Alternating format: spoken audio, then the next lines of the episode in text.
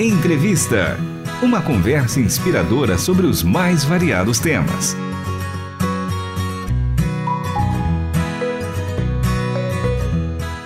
Olá, eu sou Michele Gomes e está começando mais um episódio do programa Entrevista. E se você tem acompanhado os últimos episódios, estamos conversando com o pastor Elias Costa e Silva Júnior. Praticamente uma série contando o testemunho desse homem de Deus que foi chamado para servir o povo americano. Já são 10 anos vivendo lá com a família e os filhos. E no primeiro episódio ele comentou como foi esse chamado, os desafios que eles tiveram que enfrentar para permanecer lá. E no episódio anterior, ele fala de uma experiência extremamente impactante, marcante e difícil também, que foi a descoberta do câncer da esposa, um câncer de mama, mas ele conta o milagre e o cuidado de Deus com a sua esposa e depois a descoberta do câncer que ele adquiriu também no dia que eles descobriram a cura que a esposa teve depois de um longo tratamento. Ele descobriu que estava com câncer e iniciou aí um, um todo um processo também, né? Ele passou aí por experiências é, marcantes e hoje a gente separou esse episódio para ele contar os milagres e como Deus cuidou dele nesse processo do tratamento do câncer também. Pastor, uma alegria recebê-lo novamente e eu tenho certeza que os nossos ouvintes já ficaram impactados com, seu, com o testemunho da sua esposa, né? O que ela passou, que você contou no episódio anterior e hoje saber como que Deus agiu na sua vida também. Que coisa linda, hein? É um prazer poder retornar aqui e mais uma vez espero que seja edificante, né, para quem ouvir e despertar a sua fé para continuar crendo no impossível, porque ele, ele ainda faz milagres, o nosso bom Deus.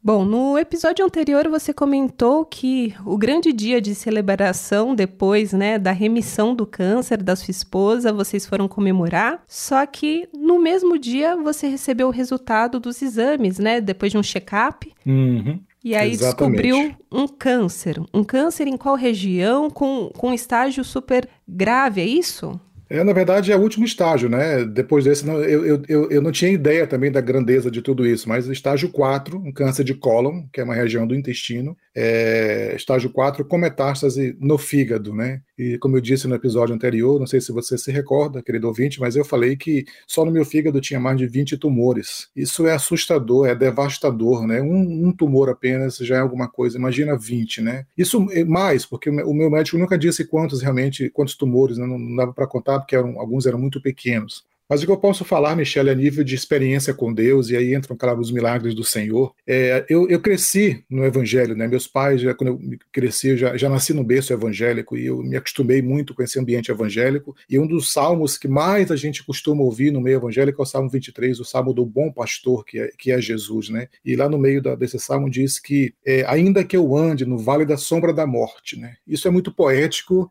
Canções já foram feitas, você vê isso pintado em para-choque de caminhão, camisetas, boné, adesivo, capa de livro. E uma outra, isso é uma realidade, mas uma outra realidade é quando você experimenta realmente o que é. E eu posso dizer que eu já estive no Vale da Sombra da Morte experimentei essa, essa o, o, quão difícil, né, o quão pesado é esse vale, mas ao mesmo tempo eu também experimentei a presença do bom pastor, que me visitou e que me deu o conforto necessário para atravessar toda essa jornada. Foi um ano exato de tratamento de quimioterapia e duas grandes cirurgias. Né? Depois que terminou o tratamento de quimioterapia, foram seis meses de tratamento. Eu disse isso no episódio anterior e esperei aí por volta de uns 30, 40 dias é, para então fazer a cirurgia, porque tinha necessidade de retirar o tumor do fígado, né? E aí foi feita a cirurgia, né? Ano passado, no dia 6 de setembro, é, eu, portanto, fiz um ano agora, há poucos dias atrás, de operado, né? E foi uma grande cirurgia, uma cirurgia de grande porte, como eles chamam, onde foi retirado 50% do meu fígado, todo o lado esquerdo do fígado foi retirado, e uma parte bem grande do, do, do lado direito do meu fígado, e os tumores que estavam na parte interna do fígado, em torno de 4 a 5 tumores maiores. Imagina assim, por exemplo, a ponta do nosso dedo, era mais ou menos esse tamanho dos maiores tumores, né? Eles usaram uma tecnologia chamada de microondas, que eles entram com uma agulha dentro da estrutura no, do, do, do tumor e carbonizam o tumor.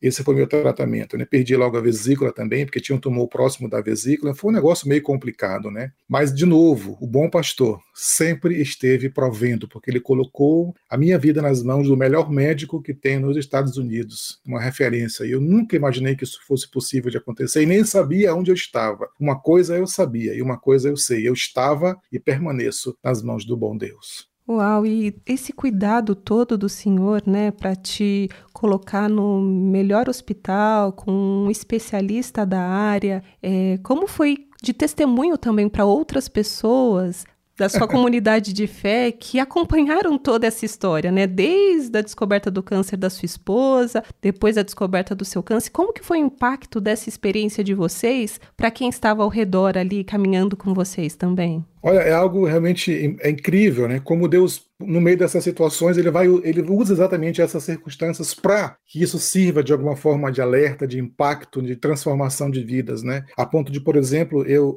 até hoje, quando eu abro minha boca para falar sobre o que aconteceu e levanto minha camisa, eu faço questão de levantar a camisa em algumas situações e mostro, tá vendo aqui o corte, né? É mais ou menos 22 centímetros né, de barriga aberta, como a gente fala aí no Brasil, e tem pessoas que choram até hoje eu chego na loja, começo a falar com o gerente de loja, às vezes a pessoa está triste, o que está acontecendo? Está tudo bem? Desse tudo bem, surge uma conversa, eu entro sempre, sempre que o Senhor me dá a oportunidade, eu abro minha boca para dizer o que ele fez, porque Atos capítulo 4 diz: não podemos deixar de falar daquilo que temos visto e ouvido, é a minha experiência com Deus, e aí é choro, é, é, é alegria, é regozijo na presença do Senhor, a comunidade com, com a qual nós nos relacionamos, a igreja a Rose Heights, é uma igreja de Jesus Cristo, né, que chama chama de aqui, da denominação, eles, até hoje, é, é, é, é incrível como há um impacto, né? Porque como falei no início, lá no início, é, câncer é uma sentença de morte. E ver alguém que superou o câncer, né, da forma como o meu câncer foi, foi, chegou, o estágio que chegou, e ver o que Deus fez, só nos resta glorificar a Deus. Né? E eu fico muito feliz de poder ser esse, esse instrumento para a edificação dessas pessoas com as quais eu me relaciono. Aqui na Jocum, na comunidade que não conhece Jesus e também na minha igreja local. Agora, a experiência familiar mesmo, como que foi é, diante da doença? Porque no caso das sua esposa, você estava ali dando suporte para ela e para os seus filhos. Depois, quando você precisa passar pelo tratamento, como foi, né, essa experiência, esse relacionamento com seus filhos para fortalecê-los também? Porque eu imagino que para os filhos deve ter sido uma fase muito difícil de incerteza, de insegurança.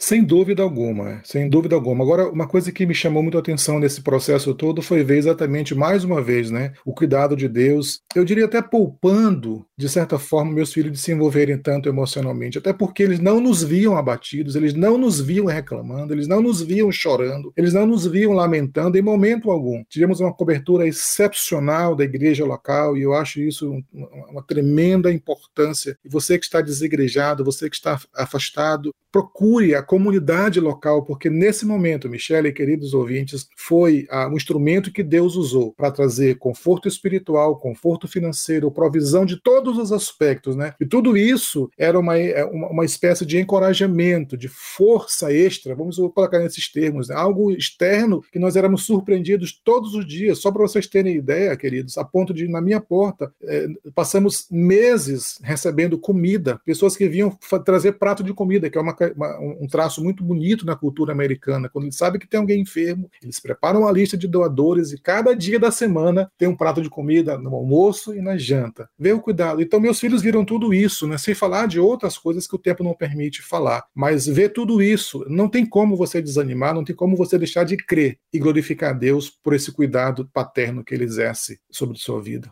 E uh, o seu diagnóstico hoje, depois de todo esse tratamento? Bom, eu ainda tive a cirurgia do cólon, porque depois da cirurgia do fígado foi feita a cirurgia do cólon. Foi retirado 50 centímetros do meu intestino, enviado para patologia, e o médico, quando terminou, disse: Elias, eu acabei de receber o exame. No dia que eu recebi alta, você está livre do câncer. Que Todos notícia. os tumores estão mortos, não existe mais vida ativa de câncer no seu corpo. Eu já repeti exames três vezes esse ano, o último foi há 15 dias atrás atrás. E todos os exames detectam que eu estou livre do câncer para a glória de Deus. Que testemunho maravilhoso. Mas antes de encerrar, recentemente vocês também receberam uma notícia Sim. que abalou a família também, não tem como, né? Você pode Dois compartilhar com, com os Posso, nossos ouvintes? Sim. Por uma razão que nós desconhecemos, eu não vou dizer infelizmente, porque toda vez que você usa a palavra infelizmente, eu aprendi assim, tenho aprendido com Deus. Sempre que você usa a palavra infelizmente, você está dizendo, em outras palavras, Deus, os meus planos eram melhores do que os teus. Infelizmente, os meus planos não prevaleceram. Isso não pode prevalecer, não é verdade, porque os planos do Senhor são melhores e mais altos do que os nossos. Eu digo por uma razão que eu desconheço no momento. O câncer da minha esposa retornou há dois meses atrás. Ela está com metástase óssea, estamos tratando, Deus tem nos dado palavra porque o mesmo Deus, querido ouvinte, o mesmo Deus que operou a minha própria vida há um ano atrás, ele é o mesmo Deus, ele não mudou e jamais mudará. E é o mesmo Deus que vai operar esse milagre da minha esposa. E eu voltarei aqui, Michele, pela fé que eu tenho no meu Deus, eu voltarei a esse programa para dizer que a minha esposa, mais uma vez, está livre do câncer, para a glória de Deus. Amém. O tempo passa rápido. Quer deixar uma mensagem final para o nosso ouvinte? Sim, sem dúvida alguma. Obrigado pelo carinho da Transmundial, por mim, por minha família. Quero deixar essa palavra de encorajamento a você. Não duvide jamais, por mais que a circunstância, por mais que a circunstância te faça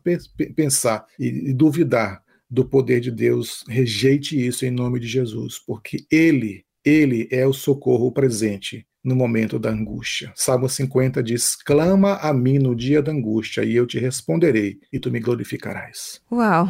Depois desse testemunho impactante, maravilhoso, eu espero que você ouça essa essa entrevista desde a primeira parte. Vai lá no nosso site rtmbrasil.org.br, ouça desde o início. Pastor Elias, muito obrigada pela sua participação aqui no programa Entrevista e até uma próxima oportunidade, viu? Eu agradeço, estamos à disposição. Um grande abraço, foi um prazer enorme conhecer você. O prazer foi meu. Como o senhor impactou a minha vida com essa conversa, com essa entrevista. Hoje tivemos a alegria de ouvir o pastor Elias Costa e Silva Júnior. Ele é missionário da Jocum no Texas, nos Estados Unidos. Hoje tivemos produção e apresentação de Michele Gomes e trabalhos técnicos de Luiz Felipe Pereira, Pedro Campos e Tiago Lisa. Até o próximo Entrevista.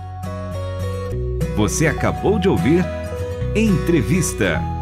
Realização Transmundial.